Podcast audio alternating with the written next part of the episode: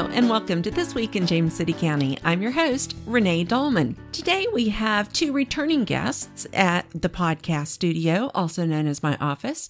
We have Grace Boone. Grace is the Director of General Services, and she is joined by Jim Hill. Jim is the County solid waste superintendent. Welcome. Thanks, Renee. It's great to be here. Nice to be here, Renee. I'd like to go ahead and just do a brief overview of what it is that General Services does. Grace, can you get us started? So, General Services maintains all of our assets, facilities, our grounds to include athletic fields and and all of the structures you see in the parks. We take care of stormwater, which includes BMPs and drainage issues, as well as the approval of plans and those types of things. And then fleet and equipment takes care of police cars, fire trucks, heavy equipment. All the And way down to small engine things all like the way weed down to eaters s- and yeah. all those good things. Okay. We have a division of capital projects that takes care of all the construction of those and buildings and BMPs and, and, and such. And then Jim takes care of everything in the solid waste division. And I'll let him go ahead and talk about that. All right. Well, before we get to you, Jim, I'm going to interrupt for just one second. Grace, how many people all together work for General Services? A little over 100 Okay. Wow. in general services. and we're talking a lot of county buildings, a lot of county property and parks, and they take care of it all.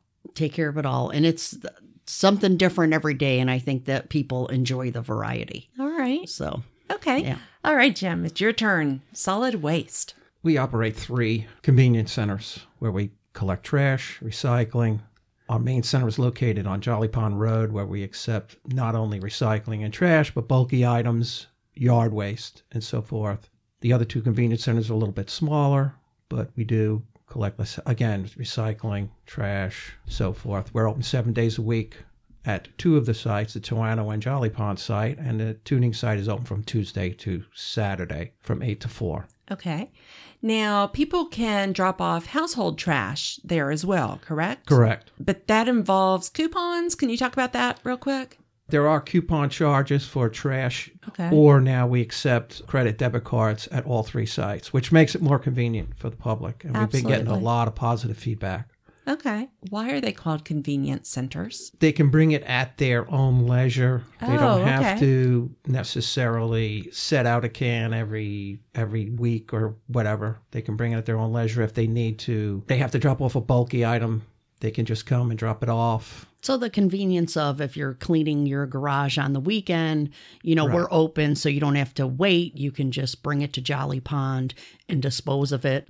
And if you have an event or something that uh, you generate a lot of trash instead of waiting for your weekly pickup, you can go ahead and bring it by one of the convenience centers.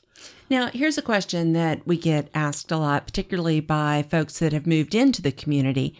Trash collection. Does the county provide trash collection? The county itself does not provide trash collection. So each resident can contract with a hauler. Okay. And a lot of times, you know, they'll find out that information from someone in their neighborhood or HOA. And that's really how they would seek out that person. And there's a company out there that the name of the company would maybe make people think that it's a county provided service, but it's not. So that's not something that we do. Correct. Okay. Jim, do you have anything to add? When they call into my office, we advise them to check with their property management companies or HOAs first because they may do a collection for the whole subdivision, Okay. which is included in their maintenance fee. What if folks have bulky items that need to be disposed of, but they don't have a pickup truck or they don't know someone that can help them? Is there a service that the county offers? I'm so glad you asked that, Renee. Why, thanks, Jim. The county does provide a prepaid bulk service. There is a $75 prepaid charge. Okay.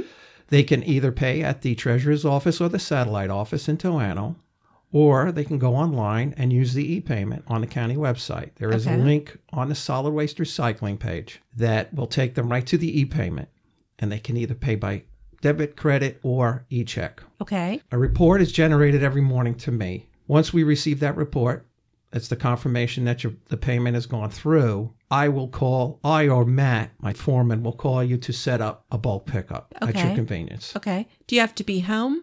You do not have to be home. Okay. The only thing that we ask is that you have it out on the day of collection by 8 a.m., mm-hmm. avoiding any obstructions such as mailboxes, overhanging wires, or tree limbs, and that it be either at the end of your driveway where it meets the street or at the curb.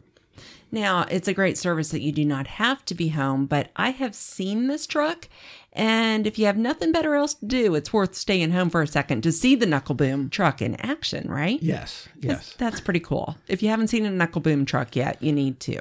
And I believe there's a video on the website. I'm not sure. Okay. Another thing, real quick, before we move off of the bulk collection, it's not limited by address. Like, I guess what I'm trying to say is you can pick up a lot, right? Four cubic tons or something like that. Right. We we try to set limitations to four cubic yards, but Yards, not tons. Four cubic, yards. but a lot of people don't know what that is. But we, we do take everything when we go to a, a stop. We do take everything that that will fit in the truck. Okay, which is quite a bit. Residents want to avoid putting out any hazardous materials. Oh, absolutely. Good point. But if somebody wanted to, if you wanted to get with your neighbor and you and your neighbor have several large things that could be disposed of, it could still be one stop as long as it's all pulled together at the end of all- one driveway. Right. As long as it's all in one spot, it's all together. Yeah, we will pick it up for the one fee. Okay. And Very we, cool. we really encourage that, Renee. And, you know, when people are thinking about a cubic yard, a cubic yard is basically the bed of a full size pickup truck.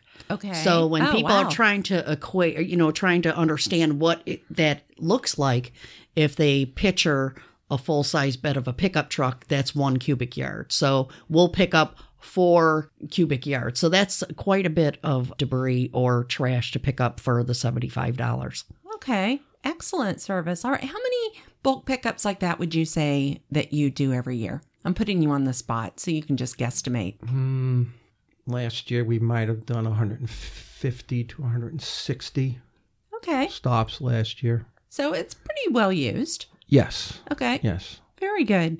All right. So what else is going on in the world of general services? We just dodged the bullet this past weekend from the snowstorm. Yes. which I know a lot of us celebrated that we, we the folks wouldn't have to be out working this weekend. Storms always generate questions. When we're talking about larger natural disasters, that triggers the presidential disaster declaration, such as a Hurricane Isabel or an Irene. And I'm dating myself to Hurricane Isabel because that was in 2003 That's hard but to that- believe. it, it is hard to believe. That was a significant storm. If my memory serves me correctly, we were working for six months, seven days a week, 12 hour days, wow. just trying to get everything picked up and organized and Just on debris. just on debris. Wow. And, and, you know, we'd pick up the neighborhoods and then bring it back to the staging site. And we ended up taking that ground debris and it was shipped overseas to Italy, and Italy was using it for fuel. Wow. So that was a very interesting project. Yes. When you're talking about spending all that time, you're just talking about woody debris and not the other categories, the construction debris and the furniture and so many other things are generated Yeah. Just from from trees hurricanes. And, Yeah. just Yeah. trees, just woody debris. Yeah. that's That's an awful lot of time. And so, you know, when when we do have a declaration, it releases those federal and state funds which assist localities in their recovery efforts. And Okay. although the federal and state fund a large portion of the recovery efforts, the localities are still responsible for some funding. Okay. The difference between these smaller events and the larger events, the declared events, is that we do have contracts in place for debris management and debris monitoring. So we can activate these contractors from out of state to come and stage prior to the storm Okay. and react right after the storm. That's where we get the massive cleanups, like for Irene and Isabel. And you know, as Jim's talking, at this time we don't offer that curbside debris collection. But as County Administrator Mr. Stevens stated in his latest podcast, the board is open to this discussion. Mm-hmm. And under our current operation, we do not have the resources to support large cleanup efforts, so the disposal of debris is left to the homeowner. And this is why we offer the bulk pickup program, Okay. which Jim spoke of earlier. Yeah, because the bulk pickup program is fairly new over the past four or five years. Uh, Actually, I it- think it's it's been longer longer, than than, that. that. No, it has. I remember Yes, writing the news release about it. That's where I learned everything I know about knuckle boom trucks. Right. No, that's it's why that- we think Hurricane Isabel happened, you know, three years ago. Yeah, and it was wow. No, it's 15 longer years than ago. That's It's hard to believe. Yeah. Before I let you guys go, I do know that there's a really important household chemical collection coming up. Can you talk about that a little bit, Jim? Yes, I just wanted to mention that the first household chemical collection of 2019 is February 9th from 8 to noon at Warhill High School. Okay. Where can people get more information on what they can drop off? They can get information at our website, which will bring them to a link to the Virginia Peninsula's Public Service Authority's website, which will tell them exactly what they can and cannot bring. All right. What's the web address? James City County, VA.gov. I know, Jim, that those collections are very well attended. It's a really great and easy way to clean up and check some stuff off of your to do list on a Saturday morning. Yes, it is a good place to bring all your oil based paints and your pesticides and any of those old chemicals that you might have in your garage or your basement. All right. Very good. And it, they make it very convenient. It's really just pulling up and dropping it right off, and the it doesn't take that long to get through the queue. That they that's do. They're very efficient how they've how they've set the chemical collection drop off. They also accept uh, fluorescent light bulbs and computers and electronics. Okay. Very good. All right.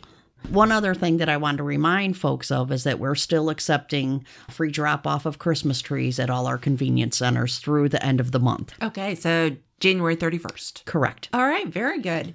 All right, well, as you both know, you're not free to go yet. I have a couple of questions that I need to ask you that are a little bit more fun than not that the exciting world of debris and solid waste and whatnot isn't fun, because it is, of course, but a little different than what we've talked about so far. And before the podcast started, I had you both pick a number, and I now have this handy dandy list of, don't look, this handy dandy list of questions to ask and you so you both picked a number. We're going to go with grace's number first but you both are going to have to answer. So the question is you have to sing karaoke. Now not right now not here so don't actually start singing because we don't own the rights to the songs that you're going to sing i promise you. You have to sing karaoke. What song do you pick? We'll go with you first grace.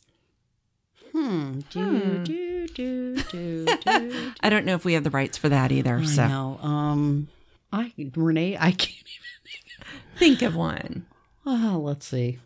How about good old Back in Black by ACDC? nice that is a good one Yeah. all right how about Good you old good old classic rock and roll. I have to answer this too? Yes, you do. What's your karaoke song? Oh, there are so many. There are so many, but try to limit yourself to one. I really can't think of one. Grace thought of one. Enter Sandman by Metallica. Oh, wow. Both very good songs. Good job. You all were the first ones I've asked this question to. So good job. I think it'll stay on the list. And then, Jim, you chose number 10. And that question is What is the scariest thing you have ever done for fun? This podcast, This podcast is not scary, Jim. Okay, it looks like he disagrees with me. Besides this podcast, what's the scariest thing you've ever done for fun? Ziplining in Belize Wow. I don't think I could ever, ever do that. under the canopy. Well, That it was scary, but it was fun. all right. Yeah, okay. Very good. How about you, Grace? uh, took an excursion and did tubing through caves. Oh, It was enjoyable, but not knowing what's in that cave in the water was was a was a little scary, Renee. But it was it was a blast. I had a good time. I'm very impressed by both of those. I think those would both be hard nosed for me. So I'm impressed. Good job. Well, thanks. Yeah. Thank you both so much for taking time out of your busy schedules to come in and do this podcast with me. Renee, thank you. We always enjoy being able to educate our citizens on what we do. Great. So it's good to be here. All right. Well, thanks so much again. Well, that wraps up this episode of This Week in James City County. Thank you so much for tuning in. As always, please take a moment to go online and subscribe to the podcast. You can find This Week in James City County wherever you get your podcast. Also, take a minute to go online to our website. We're at jamescitycountyva.gov slash podcast. And while there, you're going to be able to find all of the episodes that we've done, as well as find a form. And on that form, you can give us feedback, comments, show suggestions, guest suggestions. We would truly love to hear from you. So please take a moment, go online, and we will talk with you next week.